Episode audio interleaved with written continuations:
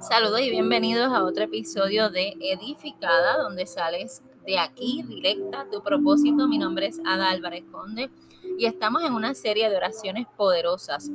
Oraciones poderosas está en el podcast como OP, pero hay episodios como este que le hemos dedicado entre medio a oraciones poderosas que he publicado para que hablemos en profundidad de la oración. En el episodio anterior hablamos de cómo oramos, pero hoy te quiero hablar de principios de la oración. Principios de la oración que están basados en una lectura de Mateo 6, 9 al 13. Así que al impartir su enseñanza acerca de la oración, Jesús en su sabiduría no se limitó a decir oren, oren con espontaneidad, con regularidad, con fidelidad, sino que el maestro le dio a sus discípulos y a ti también, querida amiga, un modelo para hacerlo. Así que son seis pasos, seis principios de la oración. Número uno, este lo abundamos un poquito más en el, en el episodio anterior, pero vamos a repasar.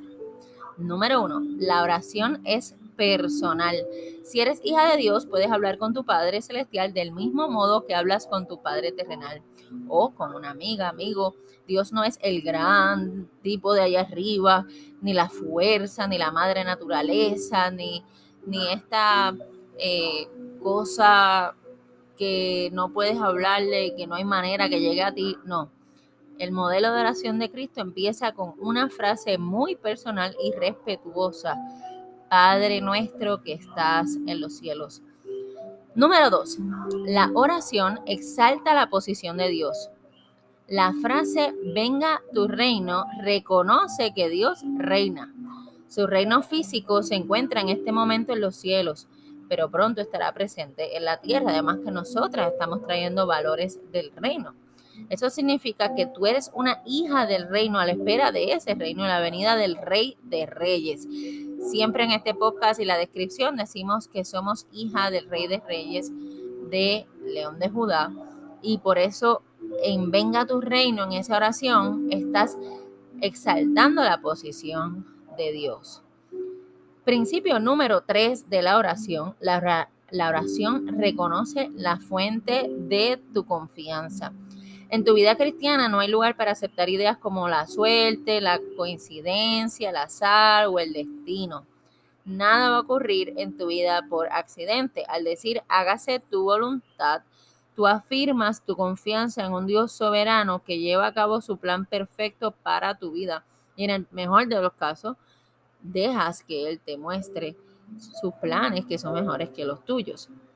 A veces nosotros atrasamos, ¿verdad? La bendición o atrasamos las cosas porque pensamos que no necesitamos a Dios y no lo dejamos obrar en nuestra vida. Todo cambia, todo cambia cuando reconoces la fuente de tu confianza y en vez de tenerla simplemente en ti, puedes dársela a Dios. Así que hágase tu voluntad, es desprendimiento, es saber que Él te cuida, es confiar en Dios. Número cuatro, la oración revela tu dependencia al pedir el pan nuestro de cada día, danoslo hoy, ¿verdad? Danos hoy nuestro pan de cada día. Reconoces que Dios es quien provee para tu vida y quien la sustenta. Siempre hablamos de Él, o se escucha, ¿no? El Dios Jireh, que es el proveedor que suple necesidades. Dependes por completo de su bondad, aún para cada trozo de pan. Así que en ese ejemplo de la comida, que sabemos que es la comida física, y también es un simbolismo de la comida espiritual, porque en un momento dado Jesús dice que no solo del pan vive el hombre, haciendo el simbolismo de que de la misma manera que comes el pan, debes de comer la palabra, ¿verdad? O, tener la palabra, porque somos también espíritu y hay que desarrollar el espíritu sobre la carne. Realmente tú estás haciendo una oración o tienes el principio de depender de que Él te suple. Número 5 la oración revela la necesidad de ser honesta y clemente. Al pedir perdónanos nuestras ofensas como también nosotros perdonamos a los que nos ofenden, reconoces que solo Dios puede darte el valor y la fortaleza para reconocer tus errores y que solo Él puede llenar tu corazón con su gracia divina para perdonar a quienes te han herido. Así que tenemos dos cosas aquí. Cuando hablamos del perdón, tenemos la oportunidad de pedir a Dios que nos revele en qué nosotros fallamos y en qué nosotros somos los que tenemos que pedir perdón. Y número dos, ¿verdad? En ese aspecto, todo lo que tiene que ver con perdonar, que nosotros sepamos que porque fuimos perdonados, perdonadas, porque pagó el precio de nuestro pecado Él y nosotros hemos hecho 20 mil cosas que a veces hasta cometemos el error de pensarnos inmerecedoras y que no debemos recibir ese amor a pesar de todo lo que hemos hecho. Si Él nos amó primero, nos está dando la fortaleza no solo para evaluar nuestro corazón y lo que hemos hecho y reconocerlo, sino también para que podamos dejar ir, soltar, perdonar a aquellos que nos han ofendido. Y número seis, la oración implora la dirección de Dios. Con frecuencia escuchamos la frase, la vida es una selva, la vida está fuerte, como si fuera algo bien genérico.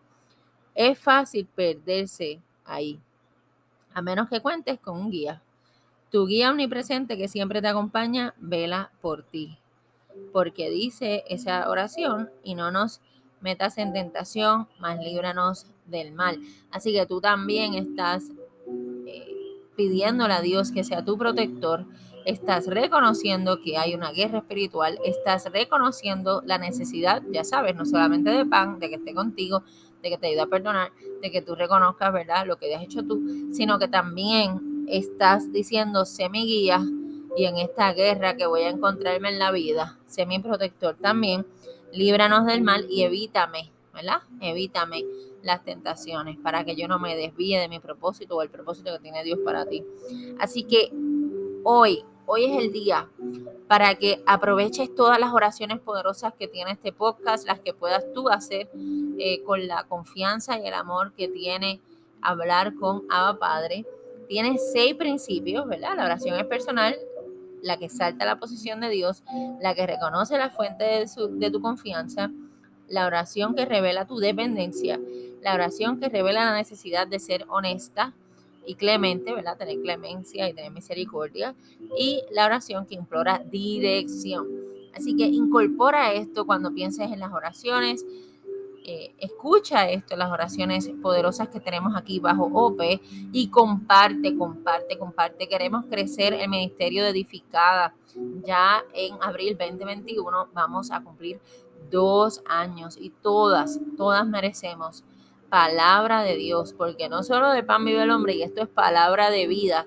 Para aquella persona que no sabes, si eh, sabe de quién es Dios, de quién es la figura de Jesús, el consolador, el Espíritu Santo y el que nos guía, y cómo te edifica a ti y cómo tú puedes llegar a otras, ¿verdad? Que eh, con este episodio podamos llegar a todo el mundo que hable español y entienda este mensaje. Así que por favor compártelo y vamos a orar para que seamos esa esa luz en medio de las tinieblas, que podamos emplear esa oración, que es el alma más poderosa que podemos tener, nuestra conexión número uno con Dios, que siempre estaba orando porque tenía que estar en comunión con Dios para hacer lo que hizo.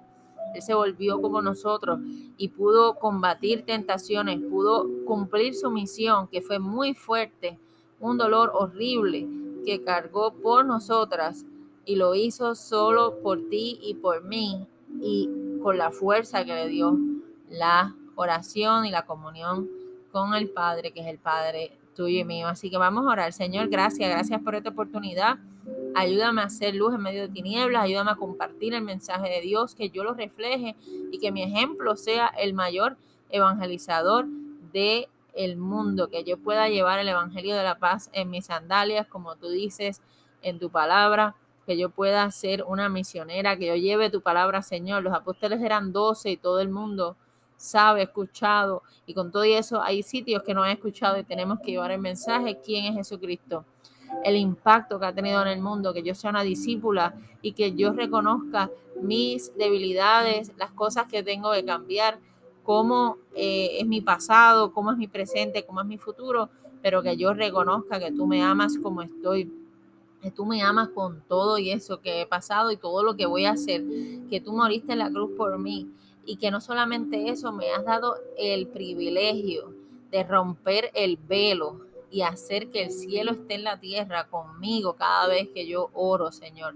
Que yo ore mucho, que ore sola y que busque amigas para orar y círculos de oración y me pueda congregar para tener una comunidad que reconoce el poder de la oración y que este pedacito de episodio, de podcast, de, de, espacio que estoy escuchando, yo reconozca que no lo escuché por casualidad y que es mi compromiso de ahora en adelante tener una comunicación más directa contigo y fomentar que la gente se comunique contigo también a través de la oración, reconociendo que eso es algo bien poderoso que nos has dejado y un privilegio y un regalo hermoso y que con esa oración nos vas a guiar, nos vas a proteger, nos vas a suplir y nos vas a recordar lo mucho que nos amas. En el nombre de Jesús. Amén.